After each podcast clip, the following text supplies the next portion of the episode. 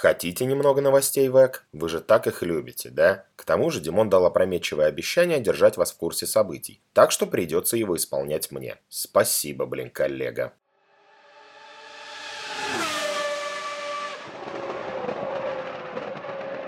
Привет, это автоспортивный подкаст BioNedge при информационной поддержке сайта fanformula.one. У микрофона Вадим Химик. Поехали!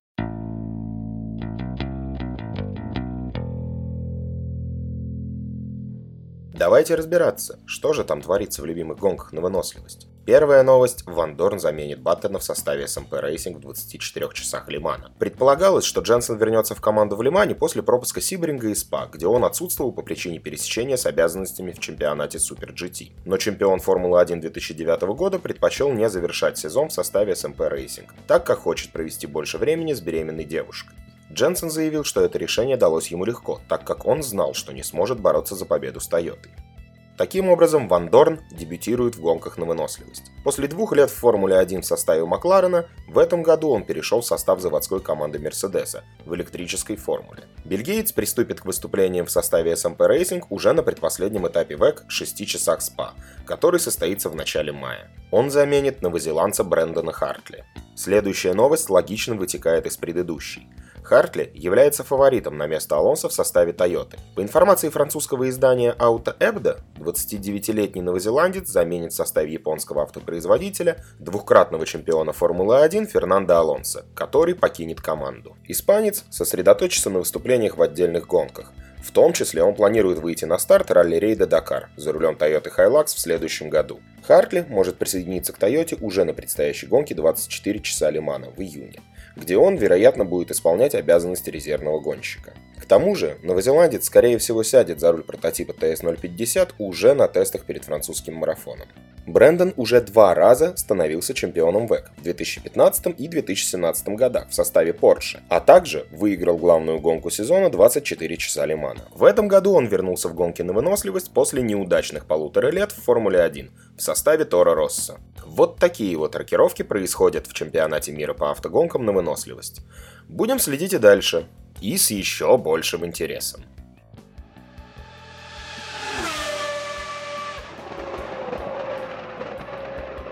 А теперь хотелось бы поговорить немного об SMP F4, правда которая теперь больше похожа на цирк.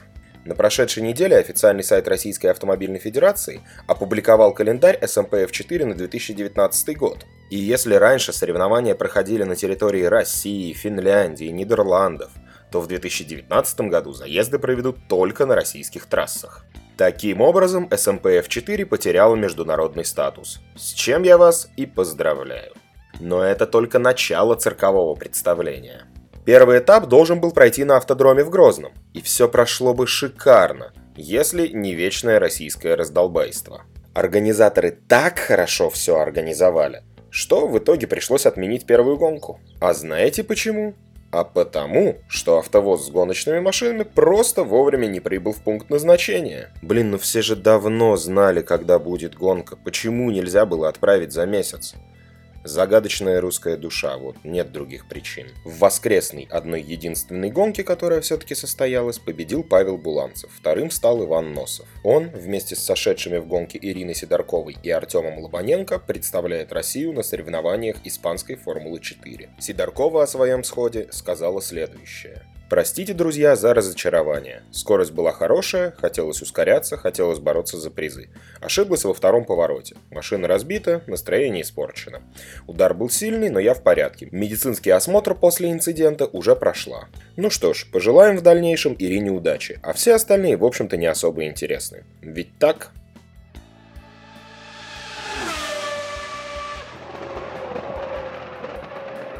Дальше перейдем к формуле, но пока только к электрической. Паскаль Верляйн, который из шести гонок дважды не добрался до финиша, считает, что его результатом в Формуле Е мешает погода. Гонщик Махиндры высказал несколько неожиданное мнение о том, что все-таки является причиной нестабильных результатов его команды в нынешнем сезоне. Далее цитата. Такое ощущение, что мы боремся с погодой. В Гонконге и Риме было холодно, а в Мексике и Чили настоящая жара. Из-за холодных условий понижается сцепление, а когда такое происходит, ты можешь что угодно менять в машине, но лучше от этого все равно не станет. Напомним, экс-гонщик программы Мерседеса в нынешнем сезоне лишь раз сумел попасть на подиум, став вторым на этапе в Чили, а в прошедшей гонке в Риме финишировал десятым. Я очень часто от знакомых в интернете встречал мнение, что Паскаль отличный пилот. Чемпион ДТМ, все дела, да и в формуле выступал вроде нормально. Но мне честно кажется, что он дно днищенское. Если вы не согласны с моим мнением, то добро пожаловать в комментарии. Аргументируйте мне, чем он такой классный. А касательно этого заявления, плохому танцору известно, что мешает. Стоп, у меня случилось сейчас какое-то дежавю. По-моему, я уже когда-то говорил, что у Паскаля нет яиц и характера. Но если у него нет яиц, то что же ему мешает танцевать?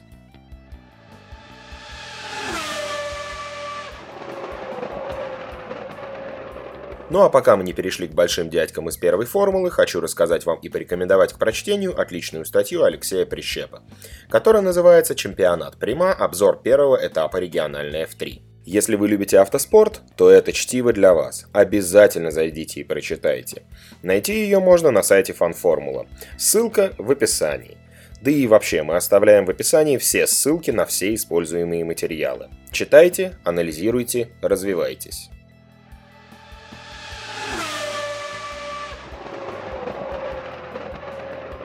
Ну а теперь к нашим баранам. Поговорим о Формуле 1, а вернее о делах насущных мерседесовских. А еще вернее про любовный и страстный треугольник Татошка, Окошка и Ботушка. Более известных вам как Тота Вольф, Эстебан Акон и Вальтери Ботас. И вот что происходит. Прошла информация, что Ботас пытается ускорить подписание договора. В действующем соглашении Фина с серебряными стрелами есть пункт, подразумевающий автоматическое продление договора на 2020 год. И по данным СМИ, Ботас, воодушевленный стартом нынешнего сезона, намерен убедить руководство коллектива воспользоваться этим пунктом как можно быстрее. Сообщается, что Вальтери хотел бы продлить контракт еще до предстоящего Гран-при Монако, Подобная спешка объясняется присутствием в боксах Мерседеса Эстебана Акона. Ранее Тото Вольф не раз говорил, что предпримет все усилия, чтобы дать французу, на данный момент являющемуся тест-пилотом, место призового гонщика. Мерседес в этой ситуации понять можно, но вот принять их позицию мне очень трудно. В отличие от Хэма, второй пилот Мерседеса регулярно должен доказывать свою силу и компетентность. И по сути, Вальтери на трассе борется не за победы и не с напарником, он выигрывает или проигрывает Акону. Вальтери каждый раз обязан выигрывать шанс выступать за команду в следующем году. Ну, хотя бы пока не стоит вопрос о выступлении в следующей гонке. А все дело в том, что до этого его контракт продлевали каждый раз только на один год. В августе месяце Фину исполняется 30 лет, и ему явно хочется чуть побольше спокойствия и уверенности в завтрашнем дне. В это время Акон выжидает в боксах. Француз и морально, и физически готов по первому сигналу прыгнуть в машину. Эта ситуация тяжелая для Ботаса, но по результатам первых трех гонок видно, что Вальтери умудряется превратить эти факторы в личностную мотивацию.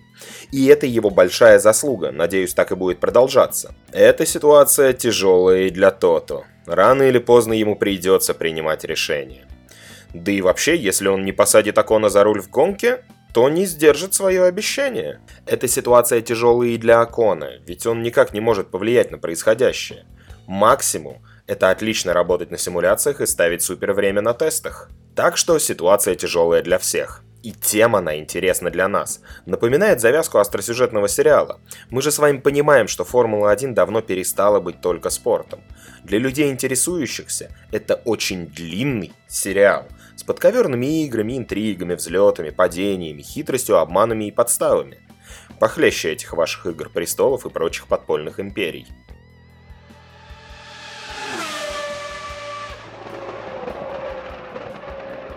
Ну ладно, про Мурзиков поговорили и хватит. А что там в нашем любимом Красном Царстве? Герхард Бергер, не чужой для Скудерии человек, говорит, что Бинота не виноват. Ну а если и виноват, то не во всем. Да и вообще непонятно, виноват ли. Давайте разбираться. Красная Фурия уже 10 лет не может выиграть титул.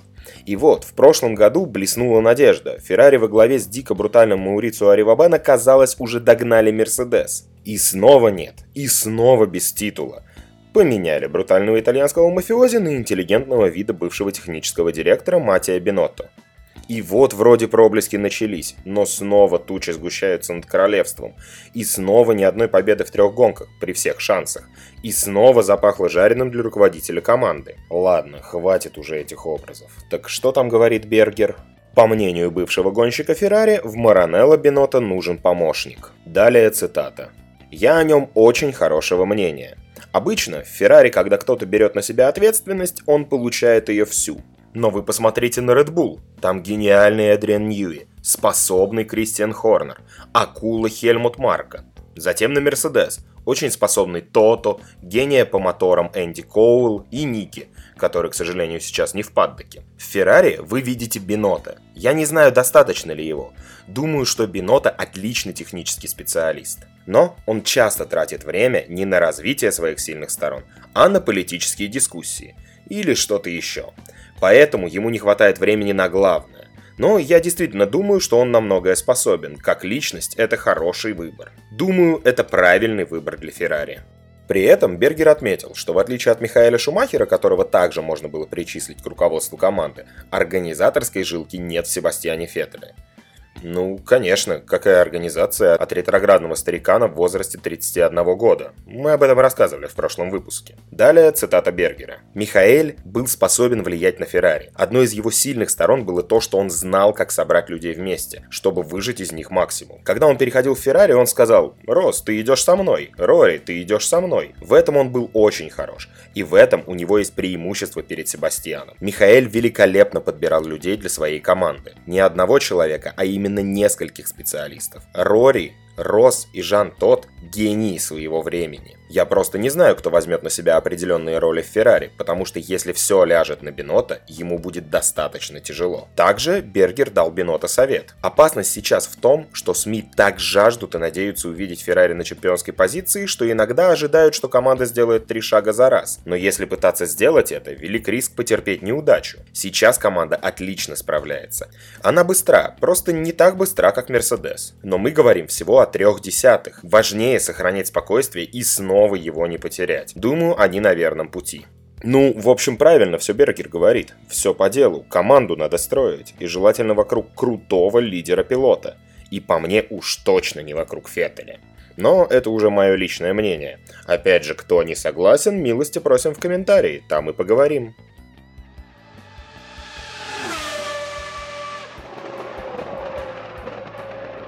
Ну и в конце я хочу рассказать вам о первом этапе суперформулы, который прошел в эти выходные на трассе Судзука. Новозеландец Ник Кэссиди из команды Томс стал победителем стартовой гонки нового сезона японской серии. Действующий вице-чемпион серии по итогам 43 кругов дистанции сумел опередить японцев Наоки Ямамото из Денделеона и Кенту Ямаситу из Кондо. Стоит отметить, что до последнего круга в заезде лидировал Камуи Кабаяси, представляющий KCMG. Однако вынужденный заезд на пидстоп, а это был его единственный пидстоп за всю гонку, отбросил экс-гонщика Кайтера Мазаубера и Тойоты на девятую строчку. Артем Маркелов, защищающий цвета Лимана, стартовал с последней позиции, после того, как разбил машину в первой части квалификации. В отличие от многих соперников, россиянину удалось избежать инцидентов на трассе и к середине дистанции даже выйти на восьмое место. Однако штраф за обгон во время время машины безопасности в виде проезда по питлейну отбросил его на 12 место. Концовке Артем отыграл одну позицию и в итоге финишировал десятым.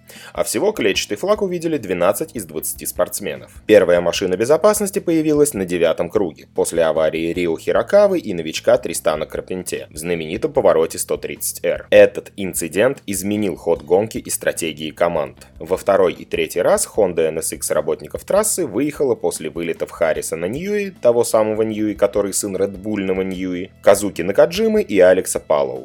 Последний раз машина безопасности появилась на трассе после аварии экс-пилота F2 Тадасуки Макина. Он вылетел в барьер безопасности из-за прокола заднего правого колеса, сражаясь за место на подиуме. Также стоит отметить, что в дебютной гонке свои первые баллы в суперформуле заработали действующий чемпион японской F3 Шо Цубои и Лукас Ауэр, замкнувший очковую зону. Юниор Red Bull Дэн Тиктум, который в прошлом году провел две гонки в японской формуле, стал лишь девятым.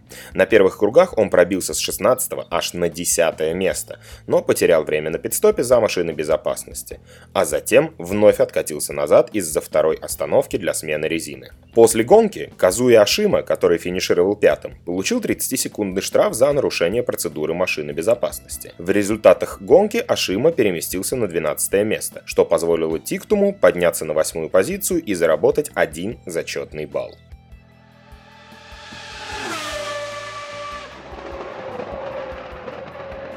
На этом, я думаю, пора заканчивать. Да, мы не упомянули на этой неделе про тесты F3. По этой теме мы просто решили сделать отдельный выпуск, который запишет для вас Дима Искрыч. А этот выпуск для вас провел Вадим Химик, редактор Дима Искрыч при информационной поддержке fanformula.one. Также для создания выпуска были использованы другие интернет-ресурсы, ссылки на все использованные материалы в описании к выпуску. До скорых встреч. Пока.